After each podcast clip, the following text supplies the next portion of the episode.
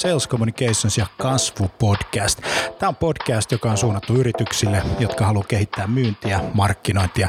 Eri toten puhutaan paljon asiaa konversioista, myynnistä, markkinoinnista, HubSpotista, markkinoinnin automaatiosta, inbound-markkinoinnista. Ja tässä podcastissa kaikki on myyntiä, markkinointia. Mun nimi on Jani Aaltonen. Tervetuloa mukaan. Okei, sitten luodaan nämä profiilit tai sitten käytetään ostajapersoonia, jos on jo luotu valmiiksi ne. Eli pointti on se, että millaisia ostajia teillä on. Eli niin kuin loppujen lopuksi niin kuin siitä hyötyy paljon enemmän koko Suomi ja koko maailma kuin semmoisesta suljetussysteemistä, jossa vaan toivotaan, että kaikkien firmojen brändit pysyvät hyvinä tavallaan, eli, eli, eli sä koet, että se sisältö, minkä sä jaat, niin ensinnäkin sä niin kun, tietenkin uskot siihen ja se, se niin kun, äh, on sun arvomaailma. Me tehdään pääsääntöisesti sitä valintaprosessia jo ennen kuin me kohdataan ketään yrityksen myyjää. Televisio taas niin kun on pystynyt luomaan niin kun digitaalisiakin ulottuvuuksia. Ja...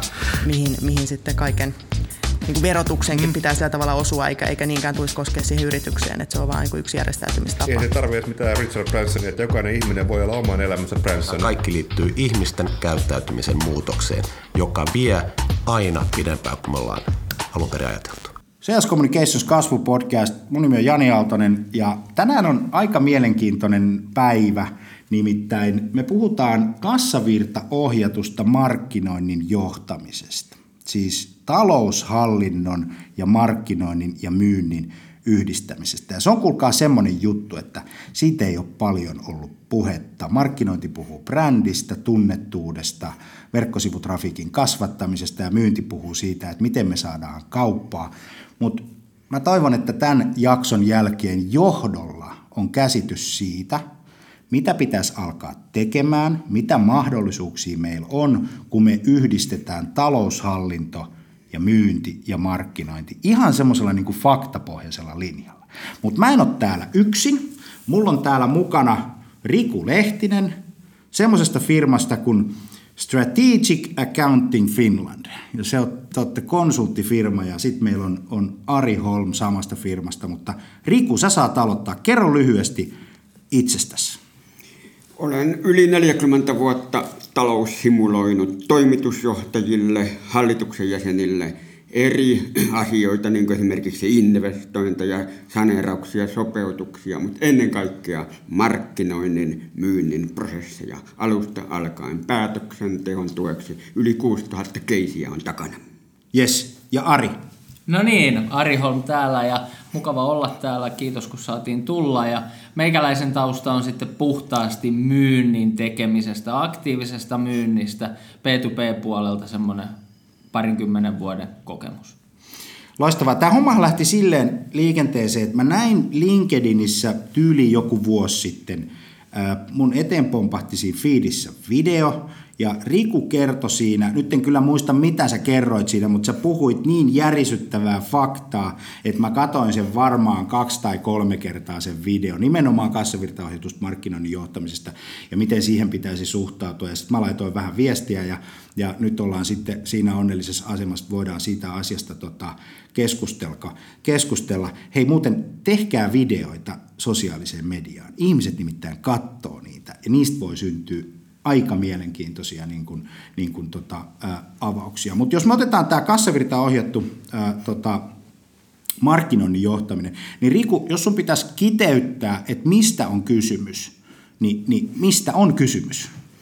Yksinkertaisesti siitä, että markkinoinnissa ei riitä markkinointi, mainonnassa ei mainonta eikä myynnissä myynti. Fyrkkaakin pitäisi tehdä. Erittäin hyvä. Mä olin hei viime toukokuussa tota, meillä oli HubSpotilla tämmöinen partnerpäivä ja, ja sitten HubSpotin, HubSpotin tota, ää, varatoimitusjohtaja J.D. Sherman piti puhetta ja, ja se sanoi niin kuin, niin kuin tota, se aloitti puheen, että I am recovering CFO. Uh, I love you guys, but we need to make money.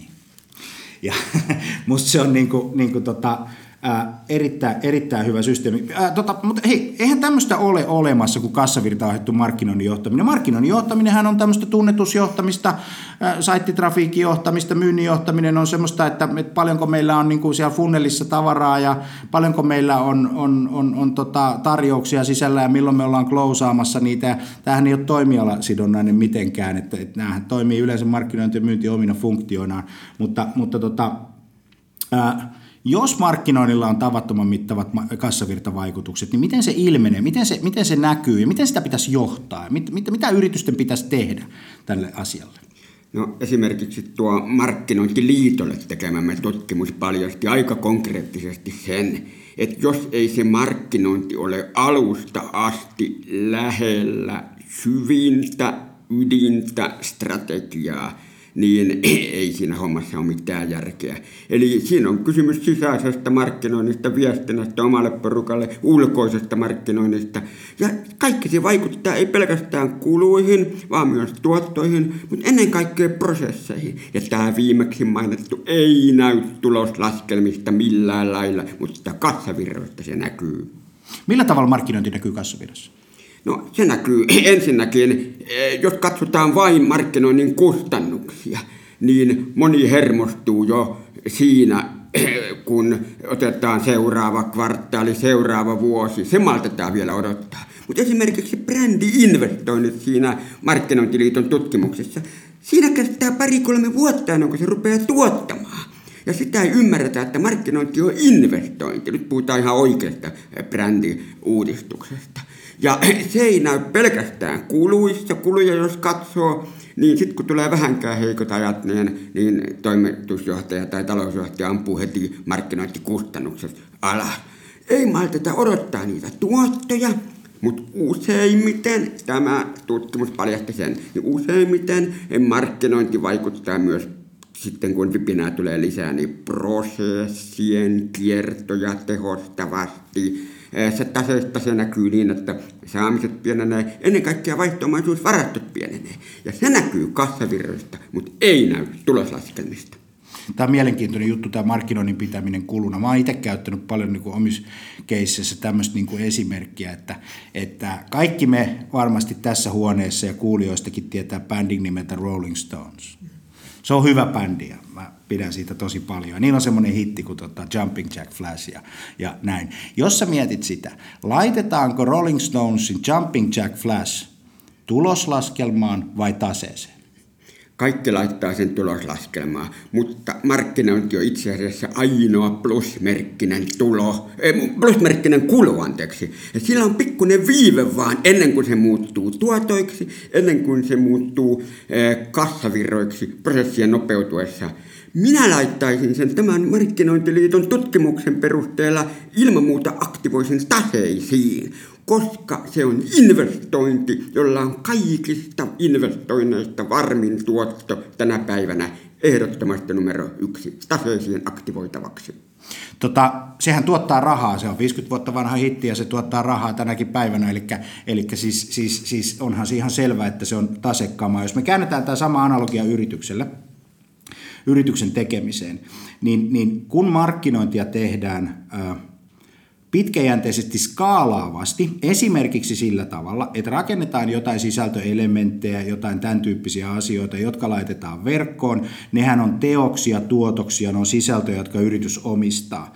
Ja ne, ne toimii tänä päivänä niin, että tota, sillä ei ole mitään väliä, milloin sä oot sen julkaissut, kun sä oot saanut sen ihmisten näkyville, esimerkiksi Google-hakutulosten kautta, niin se tuottaa sulle jatkuvasti arvoa, trafiikkia, liidejä ja asiakkaita, ja silloin se ehkä voisi laittaa taseeseen. Ootko samaa mieltä? Juuri näin. Jos me tarkastelemme näitä asioita tuote, palvelulähtöisesti, eihän me etukäteen koskaan voida tietää, tietää sitä, että mikä tulee olemaan hitti. Mutta jos me tarkastelemme näitä asiakaslähtöisesti, asiakkaat tarvitsevat vaihtoehtoja, joista valita, ja sieltä ne löytyy ne hitit ja kassavirrat. Miten sä näkisit, kun sä mainitsit tuon prosessiasiat tuolla, että et jos sä katsot suomalaisia yrityksiä, oot nähnyt niitä pitkään ja oot nähnyt niin kuin satoja tuhansia yrityksiä, niin tota, markkinoinnin prosessit, niin missä kunnossa ne sun mielestä on? Yleisesti ottaen luvattoman heikolla tolalla. Kukaan ei ole ennen tätä tutkimustamme koko maailmassa kyennyt todistamaan ja osoittamaan sitä, mikä on markkinoinnin kassavirtavaikutus. Ja siinä vasta näkyy kaikki. Me olemme tämän tuloslaskelma-ajattelun aivopesemiä uhreja. Ja esimerkiksi, jos prosessit venähtävät, niin vaihtomaisuus, muutoskirjaus kumoaa kasvaneet ostot, eli tulos pysyy samana, jos prosessit nopeutuvat, niin kuin markkinointi monta kertaa pystyy myötävaikuttamaan, niin se ei näy millään tavalla tuloksissa, koska jaksotussääntöjen mukainen vaihtomaisuuden muutoskirjaus lisää sinne ostoja vähentyneiden ostojen paikalle. Tulos jälleen sama, mutta kassavirrassa tämä paljastuu välittömästi. Totahan muuten ei taju kukaan markkinointi-ihminen, mitä sä just sanoit. No eipä niin, koska me olemme vanhan ajattelun vallankäytön uhreja. Kaikki talousihmiset ovat yhtä kuin semmoista papistoa, joka pitää valtaa, joka ei halua paljastaa näitä totuuksia. Yksikään johtaja ei halua eh, jakaa valtaa, mutta ostajat ovat ottaneet jo vallan, vallan käsiinsä asiakkaat ja nyt ilmastonmuutoksen aikakautena luonto on ottamassa meiltä vallan. Meidän on pakko muuttua ja katsoa totuutta. Tota, nyt jos me ajatellaan tätä siiloutumista, mitä, mitä sä mainitsit, niin, niin, niin, niin mulla on, niin kuin, tai itse mä oon huomannut tämmöisen niin kuin ilmiön, että me katsotaan sitä yrityksen dataa, mitä siellä on myynnistä ja markkinoinnista saatavilla, niin se yleensä makaa crm tai jossakin myyntimiesten omissa muistiinpanossa ja näin. Ja se data, joka sinne on tuotettu, on tuotettu sitten manuaalisesti ihmistyön kautta. Ja, ja sitten meillä on, on toinen datayksikkö, joka on siis tämä yrityksen taloushallinto, josta se data sinne tulee niin kuin sen yrityksen rahaliikenteen kautta, ostolaskut ja myyntilaskut ja kaikki, kaikki tota henkilöstökustannukset, kaikki mitä sieltä, sieltä tuloslaskelmasta on. Ja tämähän on faktaa. Tämähän on niin kuin, lainkin mukaan pitää olla kunnossa ja, ja, ja tällä tavalla. Voidaan lähteä siitä lähtökohdasta tässä olettamuksesta, että taloushallinnossa oleva tieto on faktaa, No CRM on sitten nämä, se, se on vähän vaihtelevampaa se CRM, koska monella yrityksellä on sitten se ongelma, että, että sinne CRM kirjataan ää, niitä asioita, mitä sinne kulloinkin kirjataan, mutta jos sieltä puuttuu prosessit, selkeät prosessit, niin voi ajatella niin, että se tieto on vähän vajavaista. No nyt kun otetaan se markkinointi siihen, ja otetaan markkinointivälineet, mä edustan HubSpotia ja sitä, sitä tietokantaa ja sitä niin kuin dataohjattua markkinointia, ja sinnehän muodostuu se data, ihmisten käyttäytymisen perusteella. Ja kun me yhdistetään markkinoinnin ja myynnin data, syntyy tilanne, jossa siellä on 90 prosenttisesti sellaista tietoa, joka sinne on asiakkaat itse omalla käyttäytymisellään laittaneet. No tässä heikko lenkki on nyt se CRM ja ne ihmiset, jotka siellä kirjaa. Koska jos taloushallintodata on faktaa, jos asiakkaiden tuottama data on faktaa, niin eikö nämä kaikki asiat pitäisi yhdistää nyt sillä tavalla, että me voitaisiin johtaa sitä koko organisaatiota niiden asiakkaiden kautta, mitä sä mainitsit, että asiakkaat on ottaneet vallan ja, ja, ja, ja kaikki, kaikki tämän tyyppiset asiat. Niin, niin onko mä niinku oikeastaan oikeas vai väärässä vai ihan hakoteelta jutussa? Siis ensinnäkin, vaikka taloushallinnon omistama, tuottama tieto on faktaa, niin se on silti vaan seurauksen omasta tietoa niistä syistä. Vaikka CRMien, vaikka ERPienkin sisältämät tiedot ovat äh, faktaa, niin ne ovat aivan liian myöhässä, aivan liian seurauksia ja sitä paitsi CRM on aivan liian paljon subjektivismia ja, ja sitten sitä, että onko sitä ylläpidetty vai ei. Mutta jos me mennään lähelle asiakkaita, se data, jonka asiakkaat itse tuottavat, joka tulee markkinoinnin automaation myötä, niin sitten me ollaan semmoisten syytekijöiden äärellä, joista automaattisesti tulee sitten mahdollisimman lyhyellä eh, taloitusnuoralla sitten niitä kassavirta eh, tuloksia. Toi talousjohto ymmärtää kaiken tämän ihan varmasti, koska he tekee työtä numeroiden kanssa ja faktan kanssa. Ja mä uskon, että, että yksi syy, minkä takia talous ja markkinointi on aika kaukana toisistaan, on, että heillä molemmilla on, on, on oma käsitys asiasta, ja, mutta ne ei keskustelu. Puuttuu tavallaan yhteinen terminologia, yhteinen, yhteinen tota, käsitys, ja organisaatiot on aika pitkälle siilotettu Siis, että sulla on, sulla, on, sulla on myyntijohtaja, sulla on myyntiorganisaatio, sulla on markkinointiorganisaatio, sulla on talousorganisaatio, näin. Niin, niin, niin, niin tota, mutta tämähän ei toimi tämmöisessä maailmassa, jossa asiat on siilotettu.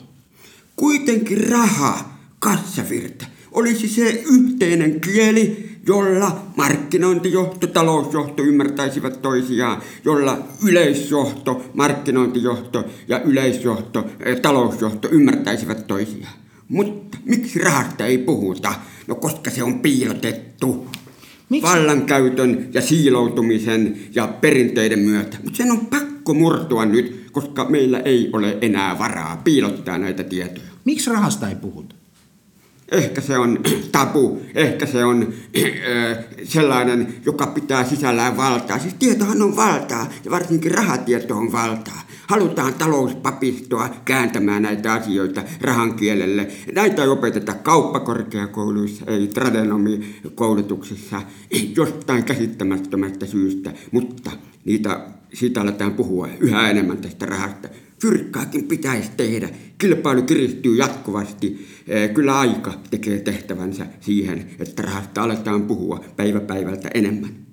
Eikö toi tapahdu, tai mulla on semmoinen käsitys, että nyt jos katsoo postia esimerkiksi, hyvä esimerkki siitä, ja sitten, sitten katsoo niin yksityisiä niin logistiikka-alan yrityksiä, joiden palvelu, palvelumallit on, on, on ihan toisen näköiset.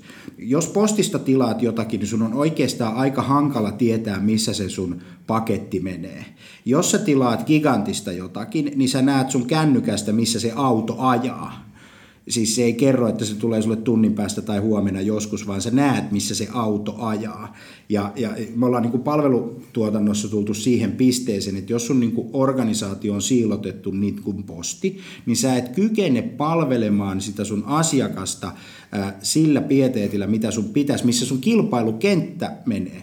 Niin eikö tästä muodostu sellainen tilanne, että sun asiakashankintakustannukset – jos sä oot siilottanut sun organisaation ja tieto ei kulje nopeasti ja nämä asiat ei ole yhdistynyt, niin eikö synny semmoinen tilanne, että sun asiakashankintakustannukset vaan räjähtää katosta ja ne on yksinkertaisesti vaan liian kalliit?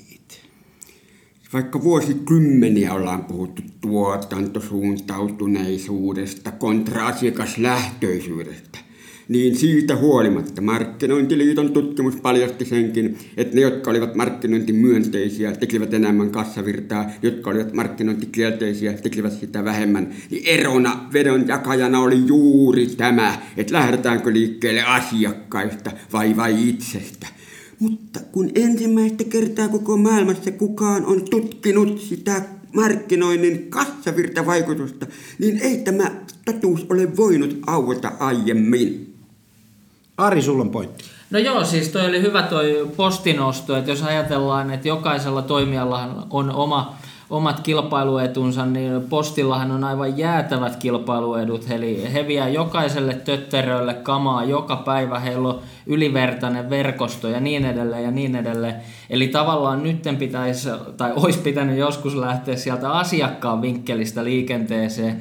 Eli jos mietitään, että se asiakas haluaa vaikka sen ruoan nytten kotiin, ja sitten se tuotais päivittäin tai millä kierrolla nyt se ikinä tuotaiskaan. Niin postihan olisi tässä aivan niin kuin ylivertainen peluri, mutta eihän se sillä voi toimia, että sä haluat siitä kuljetuksesta oman rahan, sitten sä haluat siitä ruoan keräämisestä oman rahan, ja sitten siitä toimituksesta. Niin ei se tällä rokkaa, mutta jos oltaisiin lähetty tavallaan vaikka sieltä maatilan kautta, että okei, nyt se lähimaatila tuottaa niitä maanmainioita kananmunia, ja se kananmunien hinta, joka voisi olla mun mielestä jopa matalampi kuin kaupasta ostettu, niin se maatilan kananmunahinta sisältäisi sen kuljetuksen himaan. Niin rohkenen sanoa, että maatila tuottaisi kananmunia melkoisen määrän, ne tekisi sen järkevään hintaan, koska tuottajahinta pystyisi olemaan korkeampi, ja sitten posti saisi kuskata näitä niin kuin sille alueelle, mihin niin kuin pystyy. Kun oltaisiin lähdetty nimenomaan siitä asiakkaan tarpeesta ja mietitty se ylivoimainen kilpailuetu, joka postin tapauksessa nyt on se toiminta jokaiselle tötterölle ja tietotaito ja osaaminen ja viedä ne kamat laadukkaasti paikalle, niin tätähän he on mun mielestä harrastanut satoja vuosia. Eikö tuossa innovaatio ja tavallaan se ajatus siitä, että, että jos sä lähdet niin markkinoinnin kautta johtamaan organisaatiota niin kassavirtaan saakka ja taloushallintoon saakka, niin sunhan pitää innovoida se sun koko bisnesmalli uudestaan. Siis juuri tästä on kysymys ja pitää tsekata, että kuka on se asiakas, mitä ne oikeasti haluaa ja tehdä niitä päätöksiä, että mihin asioihin me pystytään meidän olemassa olevilla organisaatioilla, resurssoilla tai innovoinnilla, mihin me pystytään niin kuin suhteellisesti tehokkaimmin kilpailijoihin nähden paremmin pärjäämään. Ja koko aika me pystytään ottamaan pulssia siitä kassavirrasta ja katsoa vielä jopa niitä tulevia talousvaikutuksia, niin tämähän olisi niin kuin se tapa, tapa, millä sitä kehitystä tehdään. Juuri näin. Jos asiaa tarkastelee kassavirtojen näkökulmasta, niin on aivan erilainen korkealla, korkeammalla tasolla oleva kassavirtatuotto, kun me ymmärretään asiakaskuntamme kollektiiviseksi pääjohtajaksemme versus se, että meillä on markkinointijohtajat, toimitusjohtajat, talousjohtajat, jotka katsoo sitä omista siiloistaan se yhtälö ei vaan toimi enää. Kiitos tämän kymmenen vuoden viime äh, aikojen kehityksen, niin valta on siirtynyt ostajille, asiakkaille, mutta organisaatiot eivät ole läheskään kaikki vielä. Ja tuohon sen verran nyt, kun ajatellaan, että millä sitä saadaan tuohon suuntaan, niin se mitä on itse saanut nähdä, niin kannustimien, palkinnan, tämmöitteiden merkitys on niin kuin tavattoman suuri. Eli varmaan näissä eri siiloissa olevat tahot niin luonnollisesti pyrkivät nykyisen palkintarakenteen mukaisesti toimimaan optimaalisesti. Se on, se on luonnollista, siihenhän se ohjaa. Mutta nyt jos ajatellaan, että se on se asiakas, se on se kassavirta ja me nähdään, että miten se homma oikeasti kehittyy ja tuo sitä fyrkkaa, niin mehän pystytään se palkinta tekemään, kannustimet tekemään myös sitten kassavirtapohjaisesti, jolloin ollaan siinä tilanteessa, että aidosti oikeasti kaikki toiminnot teot palvelee sitä asiakasta, koska sillä tavalla me saadaan itsellemme lisää kassavirtaa ja sieltä poistuu sitä hukkaa ja tehokkuutta ja kaikkea mahdollista, niin tämä voisi olla yksi semmoinen näkökulma, mikä, mikä vie tätä asiaa tuohon suuntaan. Puhutaan rahasta vielä, kun se, se raha on, on, on, on, tosi tärkeä. Mulla on semmoinen historia itsellä, että mä olin viisi ja puoli vuotta, Apple oli mun iso asiakas. Ja ja, tota, ja mä tein sitten Suomessa ja, ja tällä tavalla niin Applen valmennuksia ja kävin sitten, olin siinä organisaatiossa, oli muuten yrittäjille hyvin terapeuttista olla, olla tuota siinä pumpussa mukana, kun niillä on, kuulkaa pojat, prosessit. niillä on aikamoiset prosessit ja, ja, ja, ja systeemit, mutta yksi semmoinen niin havainto, joka on tämmöinen ihan, ihan henkimaailman juttuja, niin, tota, niin, niin, niin, niin huomattiin semmoinen asia, että kun asiakas tulee liikkeeseen ja hänen osto ylittää myyjän käsityskyvyn rahasta, niin siellä on luontainen taipumus myyjällä painaa se kauppahinta alas. Koska tulee semmoinen psykologinen ajatus siitä, että tuota, äh, kyllähän sä tälläkin pärjää et ei sun tarvitse tällä tavalla investoida. Ja se menee sinne niin kuin asiakasrajapintaan tämä koko kuvio. Vaikka se asiakas haluaisi ja tarvitsisi rahallisesti ja ominaisuuksiltaan arvokkaamman palvelun, juuri sellaisen kuin hän sopii. Mutta tämä raha, tää, tää, tää jotenkin mystifoitu, niin kuin se rahan on vaan numeroita, ei se sen ihmeellisempää asiaa ole. Ja yrityksiä kuitenkin johdetaan sitä kautta, ja se on se kuitenkin se mittari, ne numerot, että miten se yritys toimii. Minusta tämä pitäisi jotenkin niin kuin saada, meidän pitäisi puhua rahasta ilman tunnelatauksia, ilman mitään, mitään sen tyyppistä, kun me kuitenkin ollaan liiketoiminnassa, jonka tehtävä on luoda asiakkuuksia, pitää niistä hyvää huolta ja tuota, saada niistä mahdollisimman hyvä tuotto. Eikö näin? Siis todellisuudessa kukaan ei osta hintaa tai rahaa, vaan tuotetta tai palvelua. Todellisuudessa kukaan ei osta tuotetta tai palveluakaan, vaan ratkaisua johonkin hänen tarpeeseen ongelmaan. Tämä markkinointitutkimus, joka eh, katsoi markkinointimyönteisten, markkinointikielteisten eh, välisiä kassavirtatuloseroja, niin tässä paljastui sekin, että Eh, jos se kassavirta näkökulma on hallussa, niin silloin rahasta tulee isäntä eikä renki. Eli se mahdollistaa esimerkiksi käänteisen kilpailuttamisen. Silloin täytyy vain tietää hintataso, mihin on varaa, ja sitten haetaan maailmalta sellaisia ratkaisuja, jotka parhaiten vastaavat annettuihin kysymyksiin. Jos perinteisen kilpailuttamisen keinoin hakee, rat- äh, keinoin hakee ratkaisuja, niin löytyy halvimpia – mutta myös tehottomimpia ratkaisuja. Mutta jos käänteisen kilpailuttamisen keinoin hakee ratkaisuja, niin löytyy aina uusinta, moderneinta markkinointiautomaatioita, ratkaisuja eh, myyntiin, eh, markkinointiin, mainontaan, mihin tahansa siihen prosessiin. Mitä tarkoittaa käänteinen kilpailu? Sitä, että eh, annetaan hintataso, mihin on varaa, kerrotaan ominaisuudet pääpiirteissään, mitä tarvitaan. Sitten pistetään kyselyjä maailmalle, kuka pystyy parhaiten tähän hintaan annettuun aikatauluun tuomaan ratkaisut, niin se voittaa. Ja jos on kaksi tasaväkistä tarjoajaa, niin se, joka tarjoaa paremmat vakuudet tämän ratkaisun tuottamiseen, niin se voittakoon. Ja markkinointi, vaikka se on periaatteessa vain kolme asiaa, vaikuttamista asiakkaiden tai sidosryhmien tunteisiin, ajatteluun, tekoihin, niin siitä huolimatta ne manööverit, ne komponentit, joilla sitä asiaa tehdään, nehän muuttuvat jatkuvasti. Kukaan markkinointipalvelujen ostaja ei voi mitenkään pysyä perässä. On suorastaan tyhmää tänä päivänä perinteisen kilpailuttamisen keinoin hakea jotain ratkaisuja johonkin markkinointifunktioon se kannattaa toteuttaa käänteisellä kilpailuttamisella, mutta ei se onnistu, ellei kassavirta näkökulma ole meillä hallussa. Mutta eikö toi puhu ostamisen ammattitaidosta? Ostamisen ammattitaitoa on jokaisella, ei pelkästään ostajilla, vaan markkinoinnilla, taloudella, toimitusjohtajalla, jos me pudotetaan taloushallinnosta nyt ensin se hallinto pois, sitten me voidaan talouskin pudottaa pois. Itse asiassa me voidaan markkinointi-sanastakin pudottaa sana markkinointi pois. Tämä asia, mistä me nyt keskustellaan, niin se on sen markkinointiliiton tutkimuksen mukaan niin, niin ydintä, ylintä, sisintä, ydintä, minkä tahansa yrityksen johtamisessa, seurannassa, toiminnan ohjauksessa, viestinnässä. Että ei siinä tarvitse puhua edes enää markkinoinnista. Teillä oli siinä, siinä tutkimuksessa tämmöinen havainto, että jos katsottiin 90-luvun laman firmoja ja 2000-luvun teknolaman aikana, aikana niin siinä äh, näkyy selvästi se, että ne yritykset, jotka, joiden niin kuin strategisessa keskiössä oli markkinointi, niin pärjäsivät sitten niin kuin verrokkiyrityksiä paremmin. Eikö se ollut näin? Itse asiassa se oli vedenjakaja. Jotka karsivat markkinoinnin kustannukset pois, kun, kun hätä oli suuri. Niistä ei ole yksikään enää jäljellä. Mutta ne, jotka eivät luopuneet, tinkineet markkinoinnista, myynnistä, niin niistä on suurin osa vielä tallessa. Samoin se 2000-luvun alun teknoloma.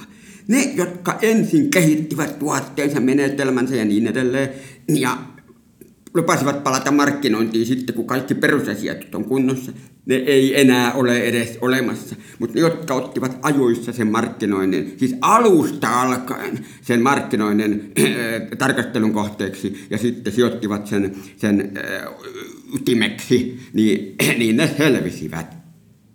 Tämä on aika rajua siis suomeksi, jos sä et investoi markkinointiin, ja nyt kun taantuma tulee, siis sehän on alkanut jo ne merkit sieltä piillä, niin, niin, niin nyt kannattaisi tämä asia ottaa niin kuin erittäin vakavasti ja lisätä niitä markkinoinnin investointeja kassavirtaoptimoinnin kautta ja sen kassavirran ymmärtämisen kautta, koska, koska tota, susi tulee niin kuin ihan, ihan oikeasti. Mutta se, mitä mä oon huomannut nousukaudella, niin tulee markkinointihybris, semmoinen semmoinen kiima, että nyt sitä rahaa laitetaan ja kun menee hyvin, niin, niin mä oon monta kertaa miettinyt sitä, että hei jätkät, että, että tota, ja siskot, että, että, tuota, että nyt on semmoinen tilanne, että kaikilla menee hyvin, koska yleinen ilmapiiri menee hyvin, niin, niin, niin se ei johdu sun omasta erinomaisuudesta, vaan siinä vaiheessa, kun kaikki rupeaa menee huonosti, niin siinähän on se paikka, joka erottaa oikeasti ne yritykset, jotka menestyy ja ne, jotka ei menesty. Tota, Taantumasta, jos puhutaan, mm. Juuri markkinointiin satsaaminen on paras mahdollinen rokotussuoja A yksittäisille talousyksiköille ja B tästä johtuen myös koko kansantaloudelle. Jos nyt ei unohdeta markkinointia, eli suomeksi sanottuna asiakkaisiin, asiakkaiden ja sidosryhmien tunteisiin, ajatteluun ja toimintaan vaikuttamista, niin voidaan parassa tapauksessa lykätä koko laman uhka huomattavan paljon myöhemmäksi, koska ei ne tarpeet, joihin talousyksiköt tekevät töitä, niin ei ne tarpeet mihinkään muutu. Mutta jos ihmisille sanotaan, että mitään tämmöisiä ei tarvita, eli toisin sanoen, jos markkinointia ei ole, niin silloinhan se taantuma tulee. Mutta jos markkinointiin satsataan, niin parempaa, tehokkaampaa, ennaltaehkäisevää keinoa ei edes ole. Siinä on aika hyvä neuvo. Tota, äh, mietitään tätä nyt tavallinen yritysjohtaja Suomessa. Ihan normaali suomalaisesta yrityksestä, joka saattaa myydä kotimarkkinoille kansainvälisesti. Ei se ole niin kauhean merkityksellistä. Mutta häntähän ei koskaan ole koulun penkillä opetettu toimimaan tällä tavalla.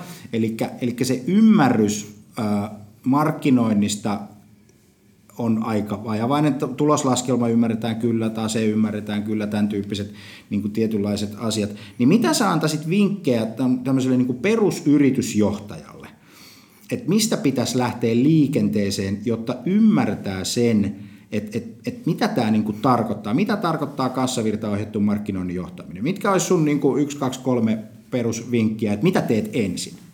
No ei tarvitse mitään muuta kuin ymmärtää rahan päälle sen jälkeen aukeaa kaikki. Mutta pitää samalla huolehtia siitä, että siitä rahasta tai kassavirrasta ei tule isäntää, vaan se on renki. Se on aputyökalu, joka simuloi mallintaa niin etu- kuin jälkikäteenkin kaikki toiminnot. Markkinointi, tuotanto, tuotekehitys, kaikki eh, näkökulmat, HR, eh, muut resurssit.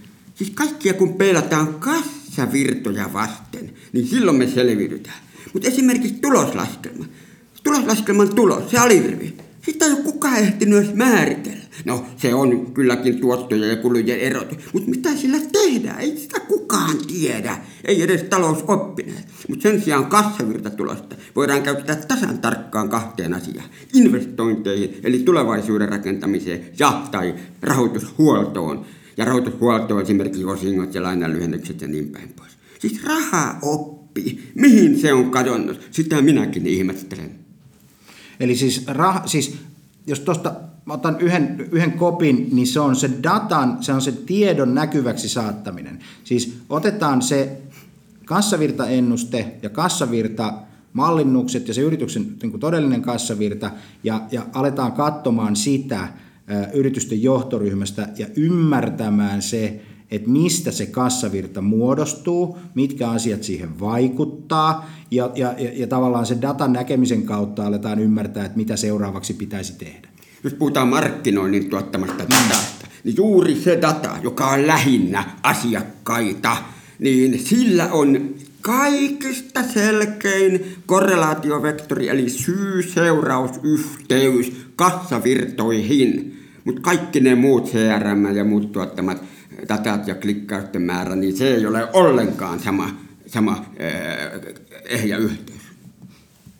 Joo, siis otan kiinni tuohon, mitä Jani sanoi, erittäin hyvä, eli me kun ollaan, tehdään paljon tämmöisiä yritysten strategisia tuote-asiakasryhmittelyjä, missä siis käytännössä puristetaan asiakasryhmät luokkaa 5-7 ja tuotteet samankaltaisesti. Ja se puristaminen tehdään nimenomaan siitä, että ne käyttäytyy niin kuin prosessinomaisesti samankaltaiseksi.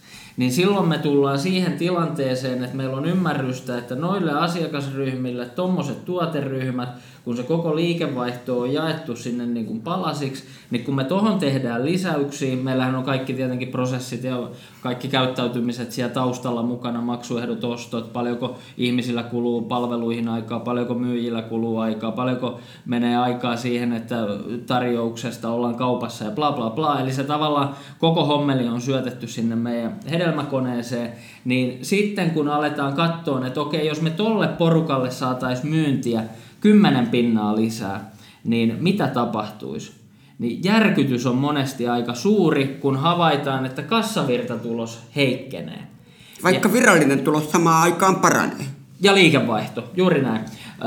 Ja, ja tämä on niinku sit sitä, kun sä puhuit, Jani, että miten tuohon sitten päästään kiinni, niin sitten päästään siihen sylttytehtaaseen kiinni, että mitä täällä niin kuin tapahtuu? Onko tässä ää, asiakassegmentissä jäätävän kova kilpailu? M- miten me pärjätään katteen kanssa? Mi- mitä siellä on niin kuin hyvää, mitä huonoa ja niin edelleen? Ja voi olla että saattaa olla järkevä siirtää sitä tekemisen painotusta esimerkiksi ehkä vähän toiseen asiakaskohderyhmään, ehkä jotain kombinaatiota tehdä tuotteiden kanssa, ehkä yhdistellä asioita. Ja tämän asianhan tietää parhaiten asiakkaat sekä oma henkilöstö, joka, joka näiden asioiden parissa ährää. Ja, ja täältä se tulee sitten se tieto ja viisaus. Ja sitten kun me pystytään simuloimaan ne jo etukäteen, että okei, jos me tuohon tehdään tuommoisia muutoksia, niin se vaikuttavuus kassavirroissa olisi tämmöistä. Ja tämä asia on itse asiassa helppo viedä ihan kaikille, koska jokainen ymmärtää sen, että okei, tota kun me tehdään eri tavalla, niin se johtaa tuommoiseen. No, okei, tehdään sitä eri tavalla, koska se johtaa tuommoiseen. Eli tavallaan tämä läpikuvaaminen nimenomaan rahan vinkkelistä, että mitä se toiminnat on, niin sitähän tämä kassavirtatulosajattelu nimenomaan tuottaa. Mä oon vähän skeptinen. Ää, en tohon malliin, mitä sä sanoit, vaan e, tota, nyt yritysten johtoa. Tota, ää, nimittäin, nimittäin tuota, anna esimerkki. Tänä päivänä on hyvin tärkeä tulla löydetyksi. Ostamisen prosessi alkaa tai siihen liittyy kaksi asiaa merkittävästi. Yksi on Google. on sulla mikä tahansa ongelma missä tahansa ostamisen vaiheessa, niin sä käytät matkapuhelimella Googlea hankkiessasi tietoa. Ja tämä ei ole toimiala riippuvainen, vaan tämä on ihmiskäyttäytymisriippuvainen asia. Me käyttäydymme sillä tavalla. Tämä on fakta. Toinen fakta on se, että kun me ollaan ostamassa, niin me kysytään kaverilta, vertaisryhmältä, heidän mielipiteitä. No nyt kun me katsotaan yrityksen tuloslaskelmaa sieltä kulupuolelta, niin tuota markkinoinnin kuluja, niin, niin, niin mä olen hämmästynyt siihen, että näihin kahteen asiaan ei investoida – emme investoi siihen, että tulisimme löydetyksi, vaan se menee niin, että hei tehdään kampanja, tai perinteinen markkinointikampanja, pannaan 30 000 euroa johonkin mediaan ja 400 euroa Googleen.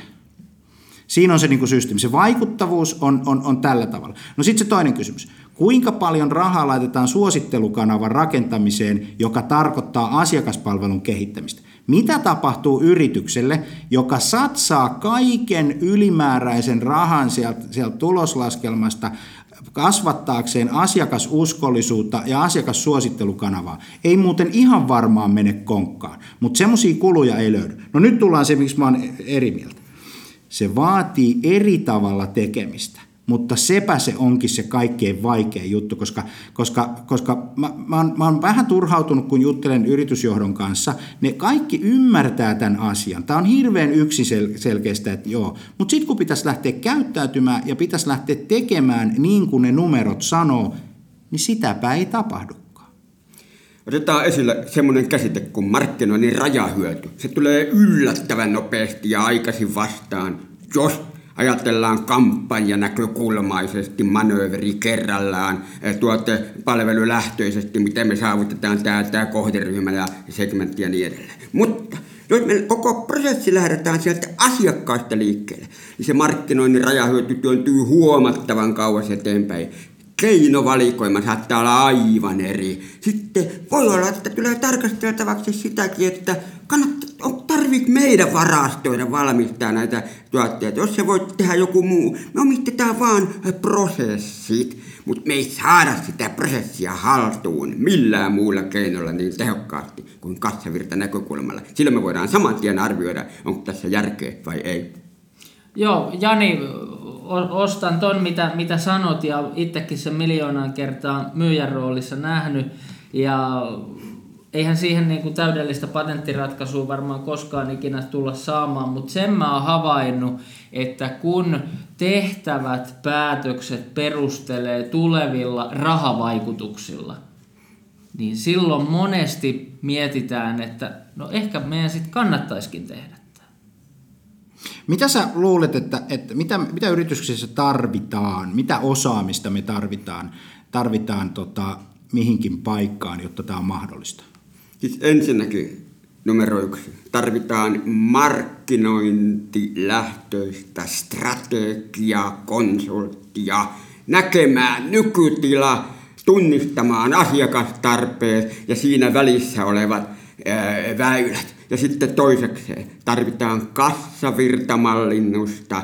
Nämä kaksi näkökulmaa, kun saadaan yhteen, niin sen jälkeen kaikki on paljon järkevämpää, tuottavampaa, kannattavampaa, helpompaa. Työpaikat säilyy ja ehkä taantuma ei vielä tulekaan. Siinä oli hyvä lista muuten laittaa sitten niihin työpaikkailmoituksiin, että tämmöistä osaamista tarvitaan, tarvitaan tota, tota, ö, ö, organisaationa.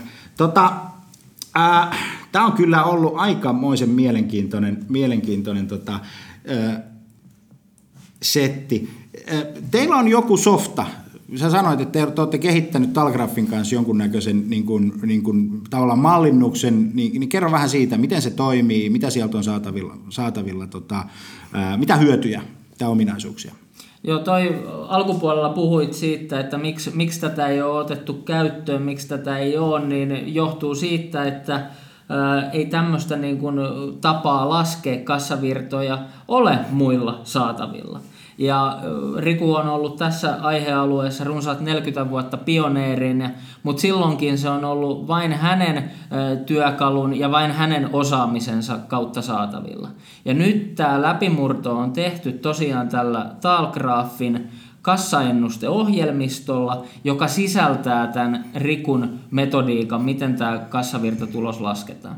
Ja ehkä semmoinen niin kuin isoin asia on se, että siellä on runsaat 80 rajapintaa olemassa olemassa oleviin taloushallintojärjestelmiin, eli käytännössä tämä melkein mihin tahansa härveliin saada kiinni, ja se kun se kytketään, niin idea on se, että nyt yhdellä silmäyksellä sä saat heti sun saavuttamasi talouskunnon mukaisen tulevan ennusteen aina seuraavalle viiden vuodelle saakka. Ja sitten siellä tulee ne komponentit, että sä pystyt itse simuloimaan, testaamaan. Okei, me palkataan porukkaa, me tuodaan tehdas Suomeen, me markkinoidaan, mit, mit, mitä ikinä sä haluutkaan niin kun testata, niin pystyt sillä laitteella suoraan simuloimaan, mitkä ne vaikuttavuudet on sitten kassavirta tulokseen. Ja, ja tämä on ihan siis maailman uutuus. Ei, tätä ei ole ollut, että tässä on niin kuin hyvä mahdollisuus sitten tämänkin avulla viedä tätä ilosanomaa eteenpäin. Vaikka tulevaisuutta ei voi ennustaa, niin kassaa voi. Ne yli 6000 tutkimuskeisiä ovat osoittaneet, että yli 95 prosentissa tapauksista, mikä tahansa yksityinen vapaassa valintamarkkinataloudessa toimiva yritys, niin lukitsemalla sen talouskunnon, mikä viimeksi on saavutettu, niin me nähdään jo kausivaihteluineen se tuleva kuva, jos mitään ei tapahdu ja jos se ei tyydytä, eli se kassavirtatulos ei riitä omistajien toivomiin osinkoihin, suunniteltaviin investointeihin, rahoittajien vaatimiin lainalyönnyksiin, niin sitten me rupeamme markkinoinnin näkökulmasta tsikkaamaan, simuloimaan, testaamaan eri vaikutuksia.